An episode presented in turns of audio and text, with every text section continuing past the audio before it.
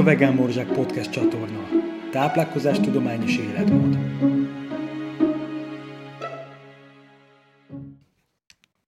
Sziasztok, ez itt a Vegán Morzsák Podcast csatorna. Mindenkit nagy szeretettel üdvözlök. Én Varga Balázs vagyok, vegán táplálkozási szakértő és blogger. A mai vendégem pedig, ahogy már hirdettem, Húsz Bendegúz, aki mesterképzésen eh, végzett növényorvosként. Nagy szeretettel üdvözöllek. Szia Balázs! Nagyon örülök, hogy itt vagy. Ugye azt kell tudni rólad, hogy most végeztél növényorvosként, és februártól doktori iskolában folytatod a tanulmányokat. Így van. Tök jó. Ha már a növényorvosi névről beszélünk, szerintem nagyon sokan nem tudják, hogy mit jelent a növényorvos, mint szakma, és kik a növényorvosok. Nos, maga a szakma az egybefonódik a növénytermesztéssel, azt tudni kell, hogy az ember az első tudatos kapavágásával már elkezdte a növényvédelmi tevékenységét is, hiszen a talaj előkészítésével védekezett a gyomnövények ellen. Mondhatni egyidősek, hiszen a növényvédelem nélkül nincs eredményes növénytermesztés. Már a Bibliában is megtalálhatjuk a gabonafélék üszög és rozsda betegségeire utaló említéseket. A történelem előtti korokban ismertek voltak a máig folytatódó sáskajárások például.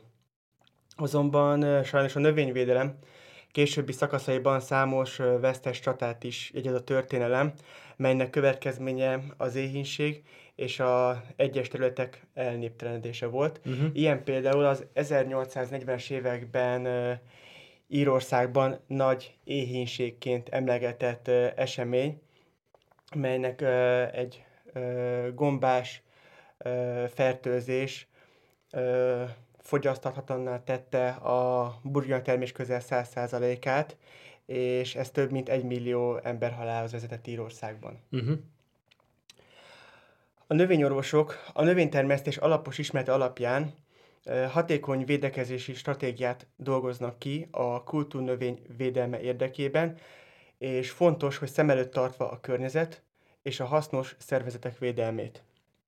Azt tudni kell, hogy számos szervezet károsíthatja a termesztett növényünket, vagy akár dísznövényünket is, melyek lehetnek különböző kórokozók, kártevők, illetve gyomnövények. Azt még fontos kiemelni, hogy a növénytermesztés technológiája és a károsítók életmódja folyamatosan változik hiszen tudjuk, hogy a maga biológia az igen sokszínű, ezért kiemelten fontos a növényorvos szakmán belüli folyamatos szakmai továbbképzés. Uh-huh. Ez tök érdekes. Uh, mi az eredet története, mert uh, egyébként én sem teljesen tudom, meg szerintem a hallgatók sem uh, tudják pontosan.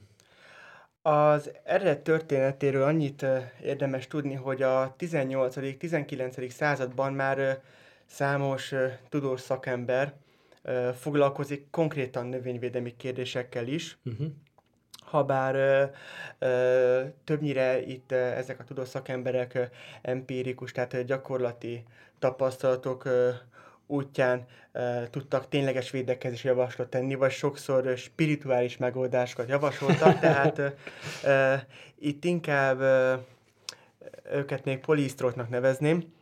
Azonban az első világháború után egyre szélesebb körben ö, terjedt a kémiai növényvédelem, és ennek kapcsán is felmerült az igény, hogy kifejezetten növényvédő szakembereket kell képezni felsőfokú tanintézményekben.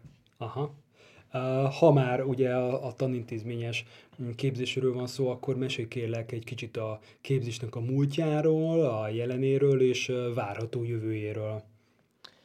Um, mint mondtam, ennek igényét Magyarországon már az 1920-as 20-as években több neves szakember megfogalmazta, és 1944-ben a József Nádor Műszaki és Gazdaságtudományi Főiskolán meg is hirdette a képzés elindítását, Aha. azonban az ellenséges front közeledése miatt a jelentkezők felvételére mégsem került sor. Aha. Végül is Nagy Bálint kezdeményezésére 1958-ban Gödöllön a néhai Agrártudományi Egyetemen kezdődik a hazai felsőfokú növényvédelmi szakemberek képzése, diplomás agrárszakembereknek, növényvédelmi szakmérnök elnevezéssel, posztgraduális rendszerben. Uh-huh. Az oktatási rendszer változását követően A növényvédelmi szakmérnök képzés elindult nappali tagozaton is, például Keszthelyen, és az ezredforduló időszakában vált általánossá maga a növényorvos elnevezés. Tehát ez elsősorban a növényvédelmi szakmérnökből vált így ki. Uh-huh. A jövőt illetően azonban jelenleg én személy szerint nem sok újdonságot tudok mondani, azonban átalakuláson megy keresztül a képzés, hiszen lépést kell tartania a szakma folyamatos fejlődésével. Aha.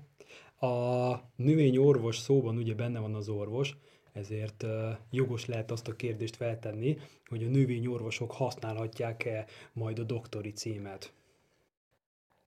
Jelenleg, hogy egy növényorvos megszerezhesse a, a doktori fokozatot, ahhoz el kell végezni harmadik lépcsőben a PHD, azaz a doktori képzést, ezt az alapszak és a mesterszak után lehet erre felvételt nyerni.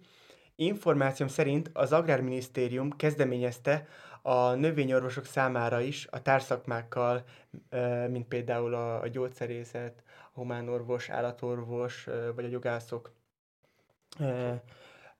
doktori címmel megegyező doktori cím megszerzésével járó megbecsülést, viszont erről többet én jelenleg nem tudok mondani. Uh-huh. Oké. Okay. Most, hogy tudjuk, mit is csinál egy növényorvos, szerintem minden hallgató az egyik legnépszerűbb kérdésre szeretné hallani a választ. A növényvédőszerek veszélyesek-e vagy sem? Sajnos azt kell, hogy mondjam, bizonyosan veszélyesek, különösen amennyiben hát nem az engedélyokirat szerint használják. Kétségtelenül előfordulnak ilyen esetek a jogszabályok be nem tartása és a fejlőtlenség miatt, ami azután sajnos a sajtóban széles nyilvánosságot kap. Uh-huh. Kvázi szennyezett környezetben és szennyezett módon élünk. Ez igaz, de azért nem csak maguk a növényvédőszerek eh, tehetők felelőssé, hanem az említett emberi felelőtlenség is. Az Európai Unióban um, már több mint egy évtizede elindították a növényvédőszerek hatóanyaginak a felülvizsgálatát, amit szép fokozatosan kiterjesztenek a szerek egyéb összetevőire is. Több száz készítmény engedélyokiratát vonták vissza, így a veszélyforrások száma egyértelműen csökkent, és a friss fogyasztású termékekben és az élelmiszerekben a növényvédőszerek maximálisan megengedett maradékának a mennyisége a ténylegesen mérgező dózisok több százszorosa, vagy akár ezerszerese.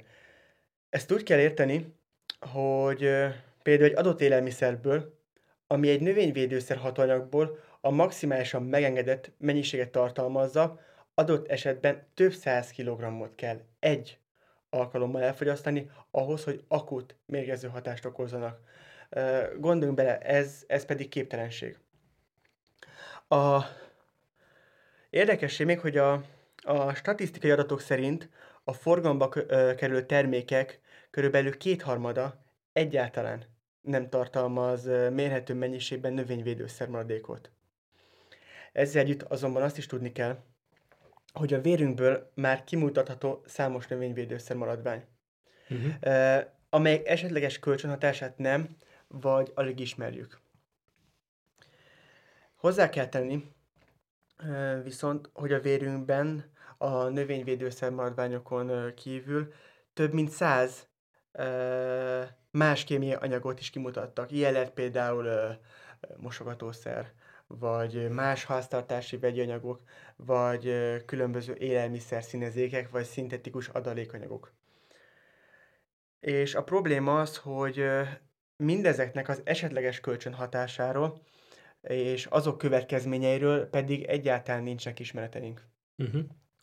A növényvédőszerek véleményem szerint tehát jelentenek kockázatot, de ezek minimalizálhatóak. Uh-huh. Ezzel együtt is a növényvédő szakembereknek és úgy ámblok általában a felhasználóknak maximálisan törekedni kell arra, hogy a szennyezett termékek aránya a megengedett határértéken belül is csökkenjen. Uh-huh. A a határértéken felül szennyezettség egyáltalán nem megengedett, azt tudni kell. És egyáltalán nem lehetünk elégedettek, amíg egyetlen ilyen termék is a piacra kerül, de maga a nulla tényleges elérése az úgy gondolom, hogy, hogy, hogy az csupán illúzió. Aha.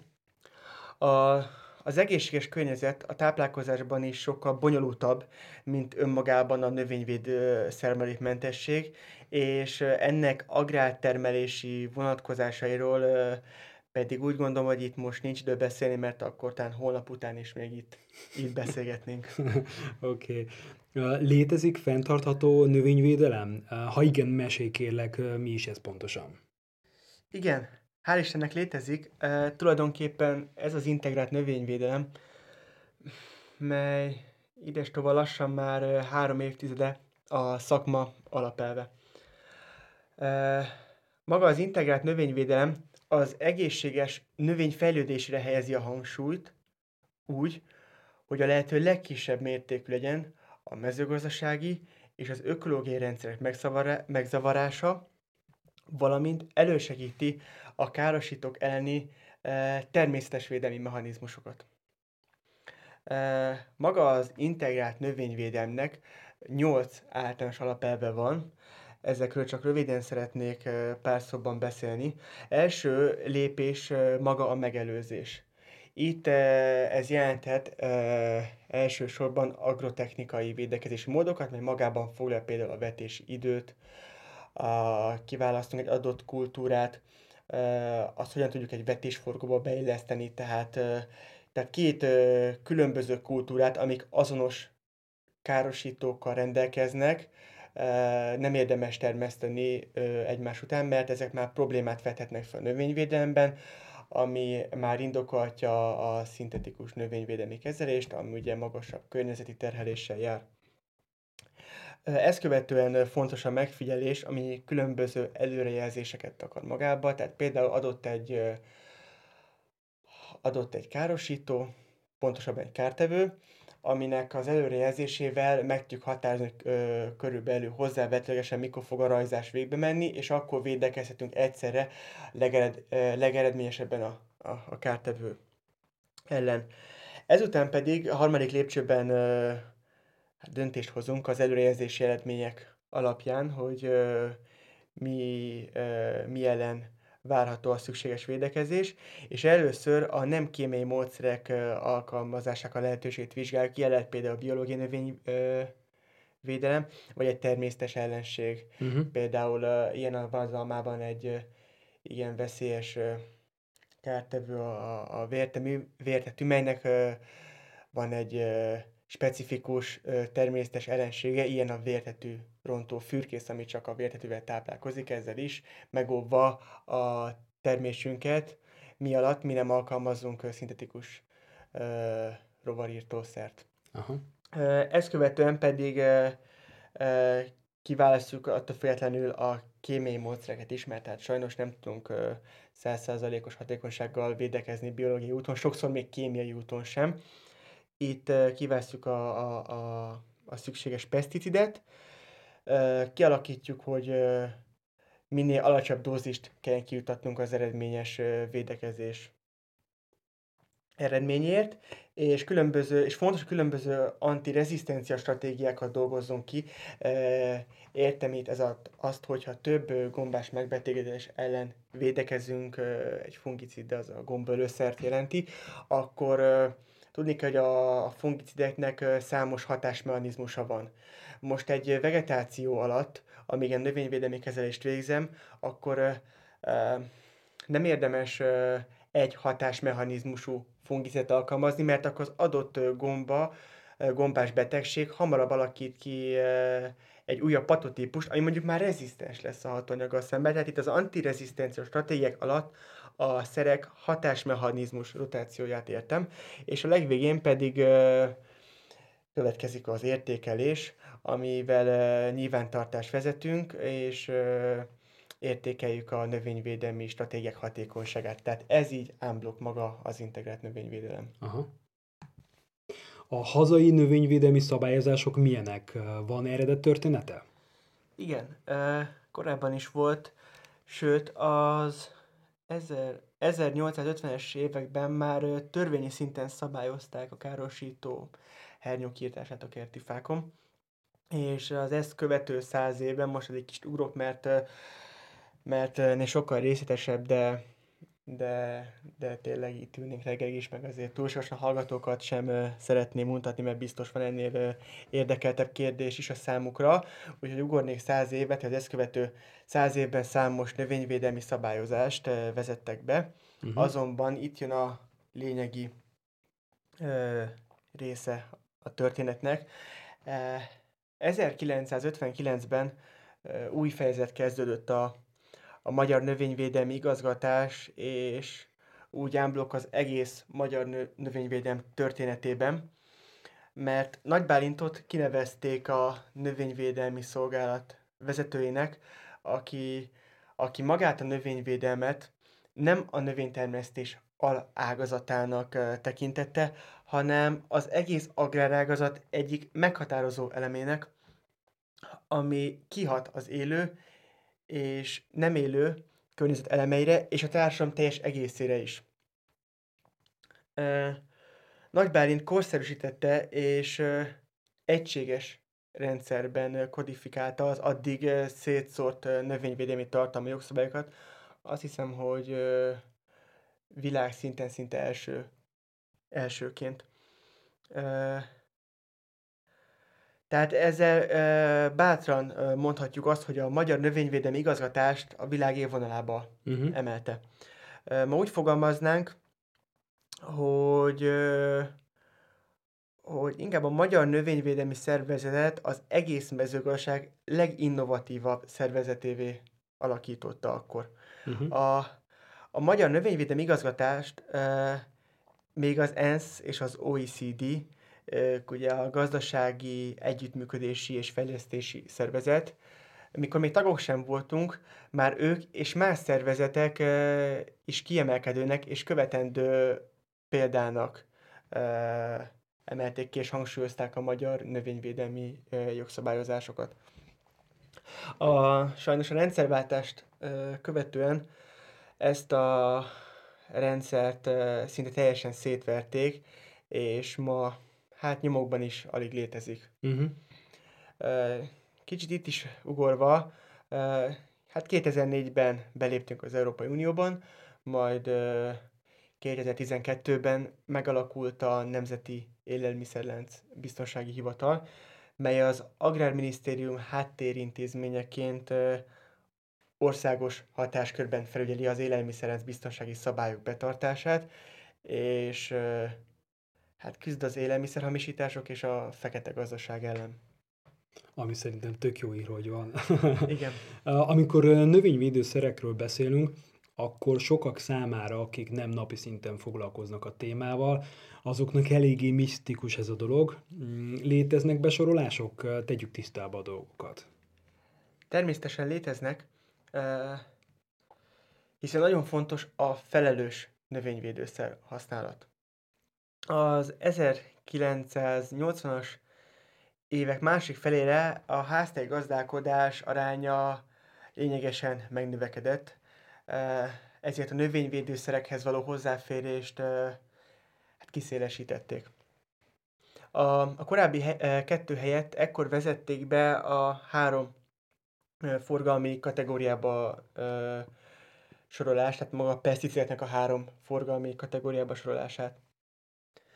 Az EU által is elfogadott magyar, hát nem is tudom, hogy fogalmazzak, magyar specialitást az Unió is ezt tartja egyfajta irányelvnek, és ezt a fajta három forgalmi kategóriai besorolást tartja elfogadottnak.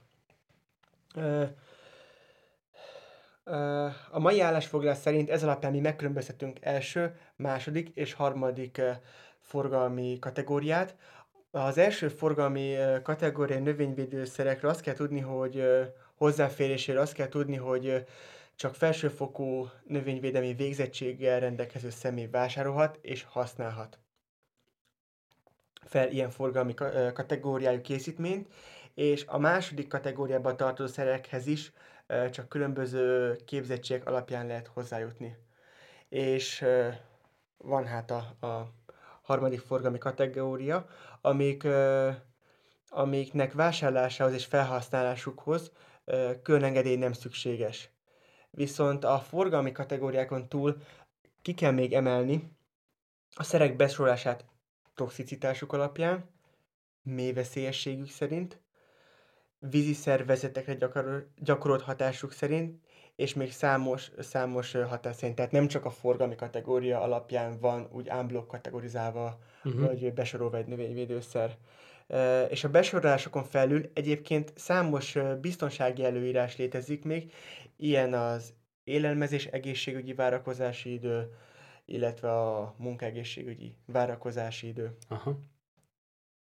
A növénytermesztés során alkalmazott növényvédelmi technológiának olyannak kell lennie, hogy fogyasztásra, illetve feldolgozásra alkalmas, megfelelő minőségű és egészséges növényi termékeket hozol létre, amely ugye nem tartalmaz az emberi egészségre ártalmas szermaradványt. Vannak erre vonatkozó biztonsági előírások? Igen, hál' Istennek vannak. Ez jó hír.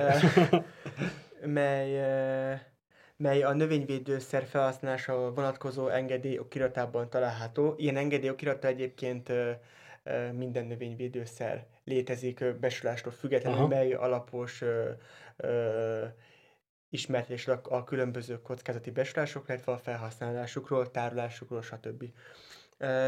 És mint említettem az előző kérdés végén, ilyen például az élelmezés egészségügyi várakozási idő, illetve a munkaegészségügyi várakozási idő, illetve a már korábban említett a termésben és azok felületén maximálisan megengedett növényvédőszer maradékérték. Uh-huh. Jó hosszú nevük van ezeknek a várakozási időknek. Van valami rövidebb nevük? Igen, hál' Istennek van az élelmezés egészségügyi várakozás, az az évi, a, a munkaegészségügyi várakozási idő, az pedig az MVI. Aha. Ez a két fogalom mit is jelent pontosan? E, így, hogy már mondtam, akkor e, rövidíteném én is, hogyha nem probléma. E, az évi az az időtartam napokban, amelynek az adott készítménye végzett utolsó növényvédelmi kezelés, és a betakarítás között el kell telnie. Uh-huh. Tehát addig, amíg ez, az, ez a várakozás idő nem telik le, addig a kezelt e, termény, termés e, nem betakarítható, vagy nem születeltő gyümölcs esetében például. A, ugye ezt azt, azt a célt szolgálja, hogy a termék ne tartalmazzon a megengedettnél több növényvédőszer maradékot. Az MVI, ez a munkaegészségügyi várakozási idő, az pedig az az órákban, vagy akár napokban megadott időtartam, melynek lejárta előtt az adott készítményen kezett területre csak a, a felhasználáshoz előírt védőfelszerelésben szabad munkát végezni, bármi nemű munkát végezni, és melynek letelte után pedig már az előírt védőfelszerelés nélkül is a kezelt területre lehet lépni. Tehát, hogyha uh-huh. ez mhm. a várakozási idő letelt. Úgyhogy hát mind a, mindkét várakozási idő azt a, a célt szolgálja, hogy a növényvédőszerek emberre káros hatást ne fejthessenek ki. Uh-huh. Sokan nem tudják, de ehhez a témához tartozik a mélypusztulás témaköre. Mi a mélypusztulások valószínűsítető okai? Uh, hú, hát ez nem egy, nem egy egyszerű téma, sőt ez egy igen, igen megosztó téma. Napjainkban a médiában rengetegszer találkozhatunk azzal a jelenséggel, hogy elhamarkodottan a növényvédőszereket teszik felelőssé a mélypusztulások miatt. Amikor a mélypusztulásokról beszélünk, hogy megértsük annak valószínűsíthető okait, itt fontos, hogy valószínűsíthető okait, akkor mély vízbe merülünk, mert komplexen kell megvizsgálnunk az egész témát, tehát itt sem lehet pusztán csak a növényvédőszerek oldaláról megközelíteni. Azt le kell szögeznem, hogy a növényvédelemben nincsen jó megoldás, csak a legkisebb rossz. Egyértelműen vannak a méhekre veszélyes szerek, azonban azokat, ahol a méhek aktívan mozognak, nem szabad jogszabály szerint felhasználni. De miért, hogy belemennénk, azért szeretnék néhány tényt röviden megosztani. Az elmúlt évtizedekben Magyarországon a mélycselők száma folyamatosan emelkedett, még a mélegelők területe ezzel arányosan nem nőtt, tehát ebből arra lehet következetni, hogy a, az egységnyi területe jutó mélysűrűség egyértelműen magasabb, mint pár évtizedek korábban, ezelőtt, ami magával hozta azt is, hogy a méheknek a vitalitása az jelentős mértékben romlott az elmúlt években. Ezeken felül számításba kell venni azt is, hogy a méhészek száma is jelentősen megnövekedett, melyhez a hozzáférhető támogatások is hozzájárulhattak, ami sajnos a szakma felhígulása, az némi nemű felhígulásához vezetett, úgy gondolom, a méhészek körében. De véleményem szerint maga a méhész egy gyönyörű szakma. Meg hát, ezt szerintem tudják sokan a hallgatók közül is, méhek nélkül nem lenne élet. És ezért is fontos a, ennek a témakörnek a komplex átvizsgálása és a megoldása. És mivel a méhészet egy gyönyörű szakma, ami megkívánja, hogy a méhészek kellő szakmai tudással rendelkezzenek, hogy megfelelően tudják ápolni a családokat, ezért is mondtam azt, hogy nem elég csupán csak a növényvédőszereket okolni ebben a témakörben, hanem érdemes a, a szakmai felhígulásban is egy kicsit ö, ö, ö, kutakodni. Az említett mélysűrűség miatt az ö, egyes mélycsaládok ö, könnyen átadhatják egymásnak a betegségeket, amik képesek még a jó ö, vitalitásra rendelkező mélycsaládokat is ö, legyengíteni. És maga a gyenge vitálkapacitás pedig ö, fokozhatja a méheknek a növényvédőszerekre való érzékenységét is. Tehát itt már azért kezd kialakulni, hogy így egyre többet beszélünk, hanem egy, egy, egyfajta ördögi kör ebben a témában, és azzal, hogy a média kizárólag a növényvédőszereket állítja be főbűnösnek, az a növénytermesztők és a méhész társadalom között is egy igen nagy szakadékot alakíthat ki, amit, amit a kommunikáció hiánya és a hamis információk csak tovább mélyítenek. Uh-huh.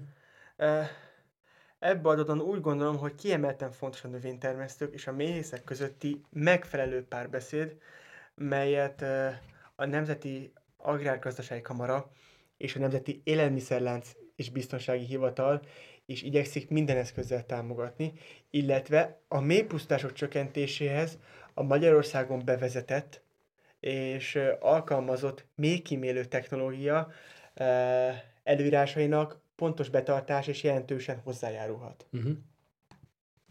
Ennél a pontnál muszáj vegánként feltennem egy kérdést.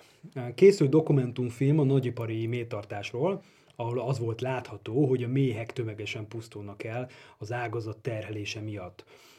Létezik olyan méhészeti gyakorlat, ami nem jár a méhek pusztulásával, illetve a másik kérdésem, hogyha nem lenne nagyipari méhészet, akkor azon növényeknek, amiknek kell a beporzás, azok természetes módon teremnének el. Hát a kérdésed első felére ott csak a saját tapasztalataim alapján tudok nyilatkozni, vagy hát állás foglalni. Én nem voltam soha nagyipari méhészetben. Nekem van olyan barátom, akik otthon családi szinten foglalkoznak méhészettel, és ott volt alkalmam, mikor voltam náluk személyesen is, látni azt, hogy ők például abszolút a, a mélycsaládoknak a, a egészségét, vagy a vitálkapacitását helyezik előtérbe, szemben a, az esetlegesen, esetlegesen nagyobb profittal, ami viszont lehet, hogy a, a saját mélyságjuk pusztulásához vezethet. A, a másik kérdésedre a válasz pedig e, e,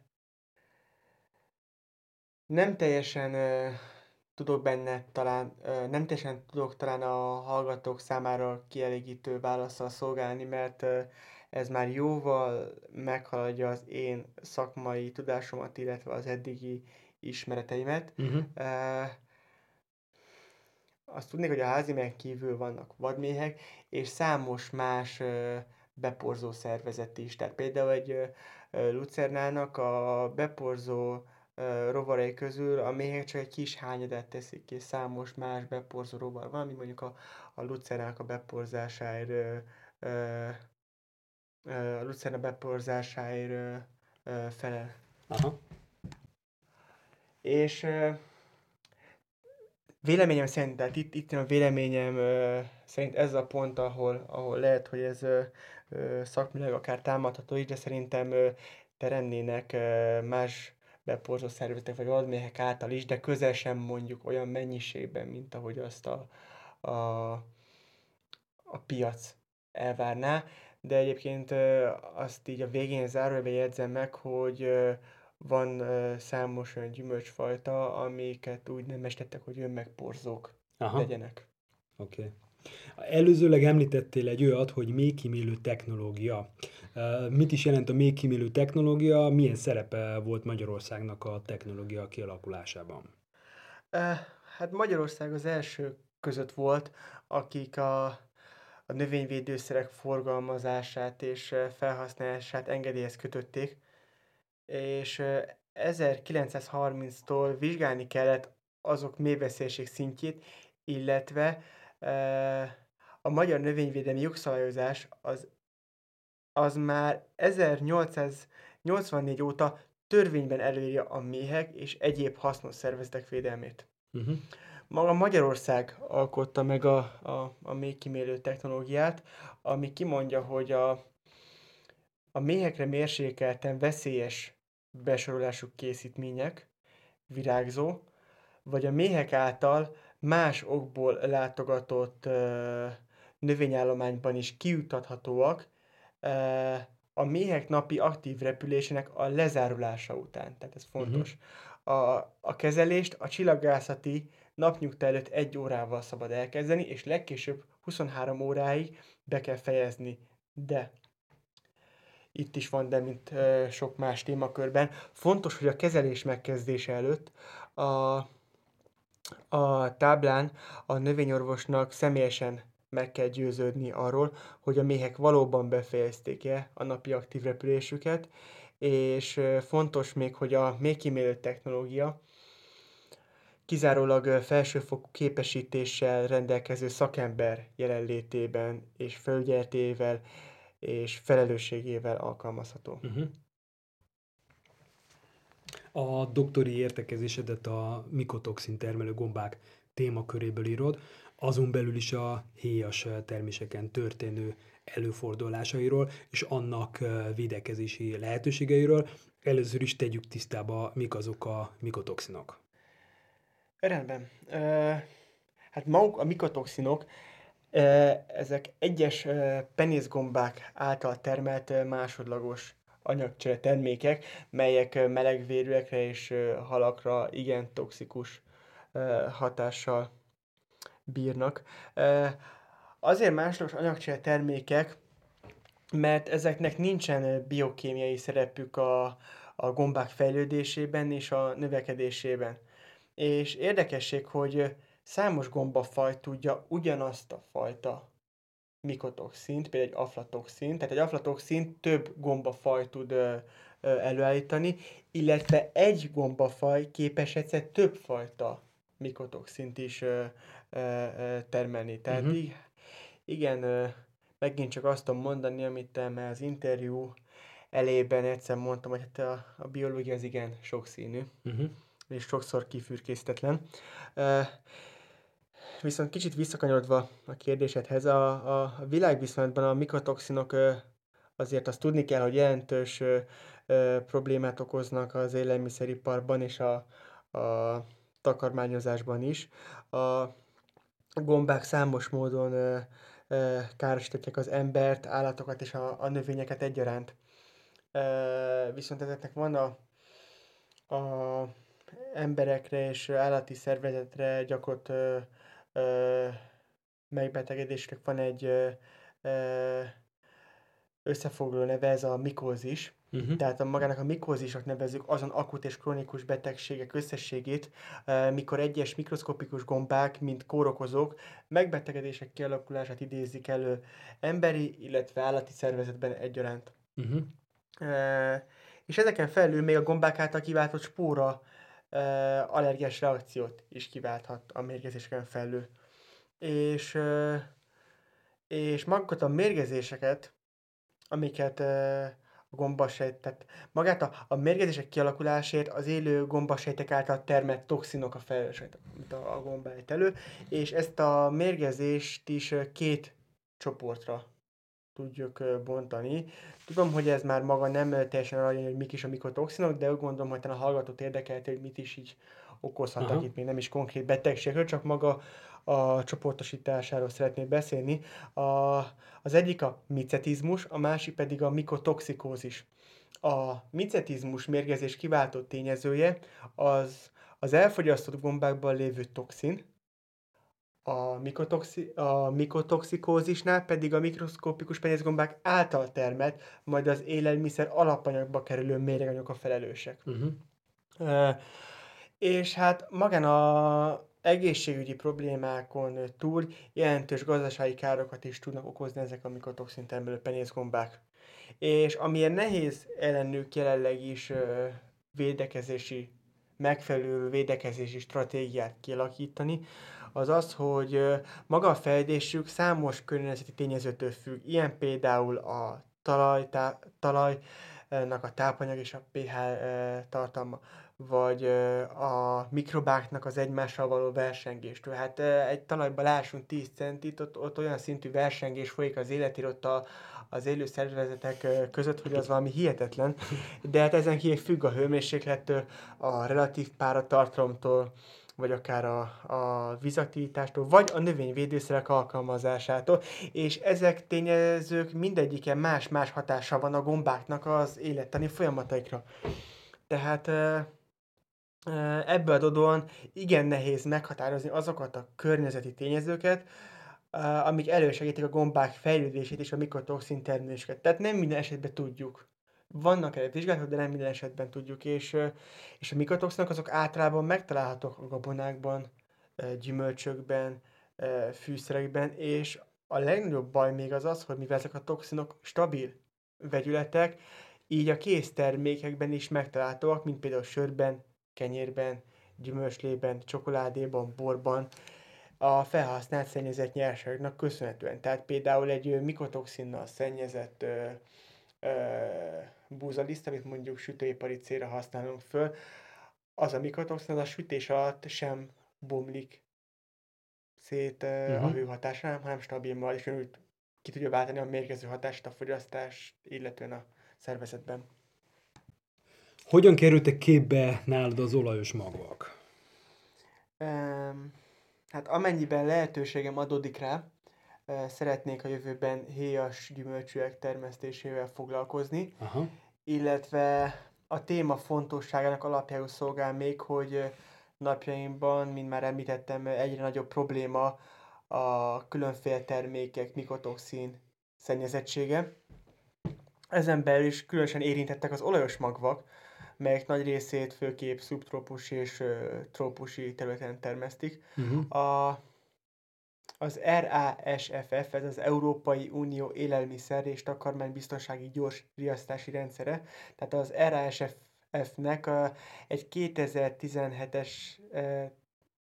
2017-es éves jelentése alapján a mikotoxin szennyezettség riasztások 85%-át az olajos magvak tették. Azt Tehát ez, ez, ez, ez elég, elég komoly szám, igen. Igen. És és mint már említettem, ezt is a mikotoxin szennyezettség az jelentős gazdasági és egészségügyi problémát jelent világszerte, és úgy gondolom, ez a globális klímaváltozás hatására egyre csak fokozódhat ez a probléma. Aha. Tehát például, ahol azokban a régiókban, ahol például felmelegedés várható, ott számolni kell a, a meleg igényű és szárazságtűrő úgynevezett xerofil penészgombafajoknak a megjelenésével, ami tovább fokoz, ö, fokozhatja ezt a mikotoxin szennyezettség problémát. Aha. A, miközben, mikor még annó készítettem a, a diplomadolgozatomnak az irodalmi áttekintését, ott, ott arra a következtetésre jutottam, hogy a, a, a szakirodalom alapján külföldön már történtek felmérések az olajos magvakon előforduló mikotoxin termőpenyészgombák előfordulásával kapcsolatban. Magyarországon azonban ilyen jellegű vizsgálatokat még nem folytattak. Aha. És, és átfogó felmérést, amit én szeretnék majd végezni a doktori kutatásomban, viszont sem külföldön, sem pedig Magyarországon nem végeztek héjasokon. Akkor ez egy hiánypotló, hiánypotló ez. Igen, igen, én is úgy gondolom, hogy hiánypotló, és ebbe is bízom, hogy ez, ez is többek között hozzájárulhat majd a, a szakma fejlődéséhez e tekintetben. Aha. De azt, azt tehát tudni, hogy a maga a migotoxin szennyezettség megszüntetésére a kutatók számos detoxifikáló módszert fejlesztettek ki, azonban érdemi előrehaladás ezen módszerek gyakorlati alkalmazására még nem történt, melynek háttérben számos ok áll. Találtam már olyan forrást is, uh, itt hitelszakmai forrásokról beszél csak nyilván, hogy uh, gazdasági hát, uh, problémák lehetnek, tehát hogy nagy üzemben ez problémás még kivitelezni, tehát egy marha több tonnányi mondjuk pikotoxinnal szennyezett terményt uh, nem olyan egyszerű csak detoxifikálni, hogy ez ne tartalmazzon mikotoxint. Uh-huh. De hát természetesen azt tudni kell, hogy Magyarországon is külön jogszabály határozza meg azt, hogy a különböző élelmiszercsoportok, azon belül is nyers vagy feldolgozottaknak különböző mikotoxinokra lebontva, mik azok a megengedett határértékek, uh-huh. amik, amik, amik, amik mi nem jelentek problémát. Mert azért tudtunk kívül nap, mint nap azért mi fogyasztunk mikotoxinokat, Aha. csak itt a mennyiségen van hangsúly uh-huh. és, és fontos azoknak a lehető legjobb van a minimalizálhatósága. Aha. Ha már uh, ugye a problémákról beszélünk, akkor milyen krónikus betegségekhez kötetők a mikotoxinok? Hát uh, uh, igen, uh, sokszínű ez a tárház, amit, amit, amit a mikotoxinok uh, okozhatnak sajnos. Uh, Ezt nem jó hallani. igen, ez, hát ezek a, ezek a szekunder metabolitok uh, immunszupresszív, vagy csak néhány említsek, karcinogén, citotoxikus és teratogén hatással rendelkeznek, tehát daganatos megbetegedés, belső szervi elváltozások és, és fejlődési rendelségek és, és számos belső szöveti károsodás következhet be. Sajnos uh-huh. a, a, a, a magas magasan mikotoxina szennyezett élelmiszerfogyasztását követően. Uh-huh. Egyébként a leveles zöldek esetében is hasonló a helyzet, mint az olajos magvaknál?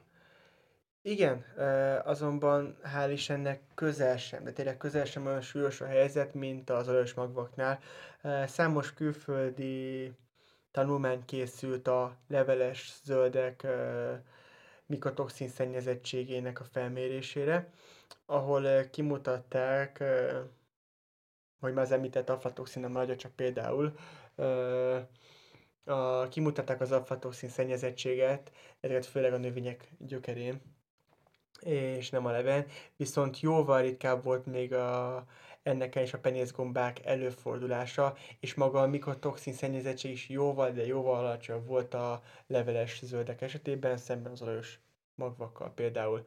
Uh, ugyan nem levélzöldség, de, meg, uh, de itt megjegyzem csak tehát zárójelbe ez a kérdéshez, hogy uh, import fűszer paprikában a közelmúltban éppen Magyarországon volt egy jelentős mikotoxin szennyezettségi botrány. Uh-huh. Az durva. Uh, mit javasolsz egy háziasszonynak? Érdemes bio vagy orronikus termékeket vásárolni a növényvédőszerek elkerülése érdekében? Hát ez számomra csak úgy, ahogy a, a mélypusztulás témaköre, ez azért egy elég meredek téma, így annyira veleig nem is mennék bele. Véleményem szerint ez nagyban függ az adott élelmiszercsoporttól, zöldség, gyümölcs, vagy akár pékáru, azonban az esetek többségében lehetőség nyílik rá, én személy szerint a, a, a, a biotermékek vásárlását javaslom. Erről, ha jól tudom, te írtál is egy blogcikket, cikket, igen. igen, igen, amit még olvastam is, és, és abszolút új és hasznos információk birtokába kerültem én is. Ottán annyit kiemelnék, hogy hogy nem, nem feltétlenül, ott egy mondat ütötte csak a fülemet, meg nem feltétlenül a, a több pénz reményében vált a gazda a termelési módot, meg ö, ö, sokan a sokan a konvencionális ö, termésből váltak bióra a több pénz reményében, azonban ö, kicsi zsiványkodással mennyiben tudnak sajnos. Ö, ö, viszont a Viszont ha jól tudom, ezt még ö, hallgató is kérdezte, hogy ö, mennyivel nagyobb a mikotoxin szennyezettség esélye a bioélelmiszer körében. Igen, igen, azt kérdezték is, igen. Itt, uh, itt uh, a szintetikus növényvédőszereket nem alkalmazott uh, biotermestében azért sokkal nagyobb uh, a toxin termelpenyész gombák előfordulásának a veszélye, és ezáltal a mikotoxin szennyezettség is. Például ilyenek a, a teljes kiölésű pékáruk, biopékáruk, vagy a műzlik, amik, amik én személy szerint egy teljes kiölésű biokenyeret, vagy csak egy sima nem kiölésű biokenyerek a fogyasztását. Én a esetleges, sőt, valószínűleg a magas mikotoxin szennyezettség miatt semmiképpen. De ezeknek a fogyasztását én semmiképpen nem javaslom, de itt most csak a pékárukról beszéltem. Ez egy olyan szakmai kérdés, amit szerintem a kutatóknak és a technológusoknak meg kell oldani, amint nyílik rá közeljövőben. És mint említettem, a, a, a visszakanyarodva egy kicsit, egy mondat előrébb, a pékerők esetében a konvencionális termelésből származó, lisztből készült fehérkenyér, zsemle vagy kifi fogyasztását ajánlom, és lehetőség szerint azért ezeken túl figyeljünk oda az összetevőire hiszen nem mindegy, hogy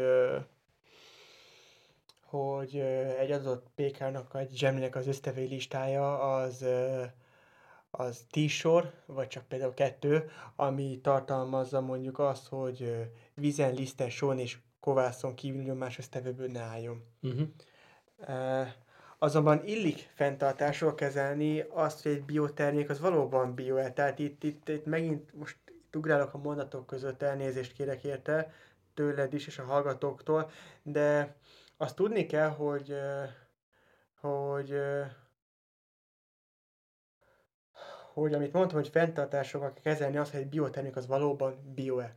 Mert ahol az ember zsiványkodni tud, akár lebukás nélkül, vagy a lebukás e, minimálisével, ott nagy valószínűleg szerintem zsiványkodni fog és előfordulhat, hogy egy termék, ami biominősítéssel rendelkezik, az nem minden esetben bio, mert sajnos az, audi, az auditálást végző szervezet sem tud. Aha. De egyébként milyen jó lenne, hogyha a technológia az ott tartana, hogy, hogy a teljes kiörlésű gabonákból és lisztekből készült például pékárukat, azokat lehetne olyan szempontból fogyasztani, hogy maga a technológia meg tudná azt oldani, hogy ezeket a, a toxikus szermaradványokat tényleg amennyire tudnánk minimalizálnánk, mondjuk a mostanihoz képest, mert akkor, akkor a vásárlóknak sem lenne az a, az a fajta nehézsége a választásban, hogy akkor most választani egy teljes kiélésű gabonából készült pékárút, ami, mint tudjuk, tápértékben jobb, mint egy, egy finomított lisztes, de vélhetően egy picit magasabb lehet a, a toxikus értéke, mint mondjuk egy feldolgozott gabonából készült pékáró, ami lehet, hogy toxikus értékben alacsonyabb, viszont a tápértéke meg nem olyan, mint a teljes körösű gabonánál. Igen, uh, itt erre két irányú, úgy két irányú válasz, tehát mind a kettő egy kicsit más témakörbe megy el. Az egyik az, hogy uh, uh, hogy az Európai Unióban egyre csak szűkül a, a, a, a felhasználható peszticideknek a, uh-huh. A tárhelye, tehát a szintetikus növényvédőszereknek, és lassan a, a kutatók ö, körében is előtérbe kerülnek ö, a, hát maga a biológiai növényvédelem. És ö, tehát ezt itt csak ö, annak, ö, annak a hallgatónak ö, mondom így elsősorban, akik, akik azért tényleg aggódnak a, a növényvédőszer ö, maradvány miatt, még ha vélemény szerint, ahogy már erről beszéltem, nem is nem szükséges. A másik irány pedig az az, hogy, hogy a mikotoxin szennyezettségnek a csökkentésére is számos preventív stratégiát dolgoznak itt több kultúrában. Tehát az egy dolog, hogy én most foglalkozok csak a, a mandulával, a magyaróval, dióval, szerénykesztenyével, de azért van jó pár más kultúra, ahol igen fontos kérdés, ott is a mikotoxin szennyezettség, és folyamatosan dolgoznak detoxifikáló módszereken is, melynek kérdés, hogy a gyakorlatban mikor kerül felhasználásra, illetve preventív stratégiákat is dolgoznak ki, azért, hogy, hogy biológiai növényvédelem mell is uh, minimalizáltak legyenek a mikotoxin uh, szennyezettségnek a kockázata. Uh-huh. Két hallgatói kérdés volt uh, még a Facebook poszt alatt abból az egyiket megválaszoltuk, és akkor már csak egy kérdés maradt hátra, és az egyik kommentelő az azt kérdezte, hogy teljes kérdésű gabonákat fogyasztva hosszú távon, hogyha valaki teljes kérdésű gabonát fogyaszt hosszú távon, annak van-e káros hatása a szervezetre? Szerintem ez a táplálkozási szokásunktól függ, és mondom ezt azért, mert mert csak pár tény, tehát teljes kiörlésű gabonáknak jóval, a teljes gabonákból készült pékeknek jóval magasabb a rostartalma, vitaminokban gazdag, E-vitamin, B-vitaminok és a többi. Azonban, ha bio, akkor, akkor számolni kell az esetleges mikotoxin szennyezettséggel, ha nem bio, akkor azzal nem, vagy, vagy nagyon minimális szinten. De amit még talán említésem az a magas glikémás indexe. Uh-huh. Viszont úgy gondolom, hogy aki aki teljes értékű növényi táplálkozást folytat,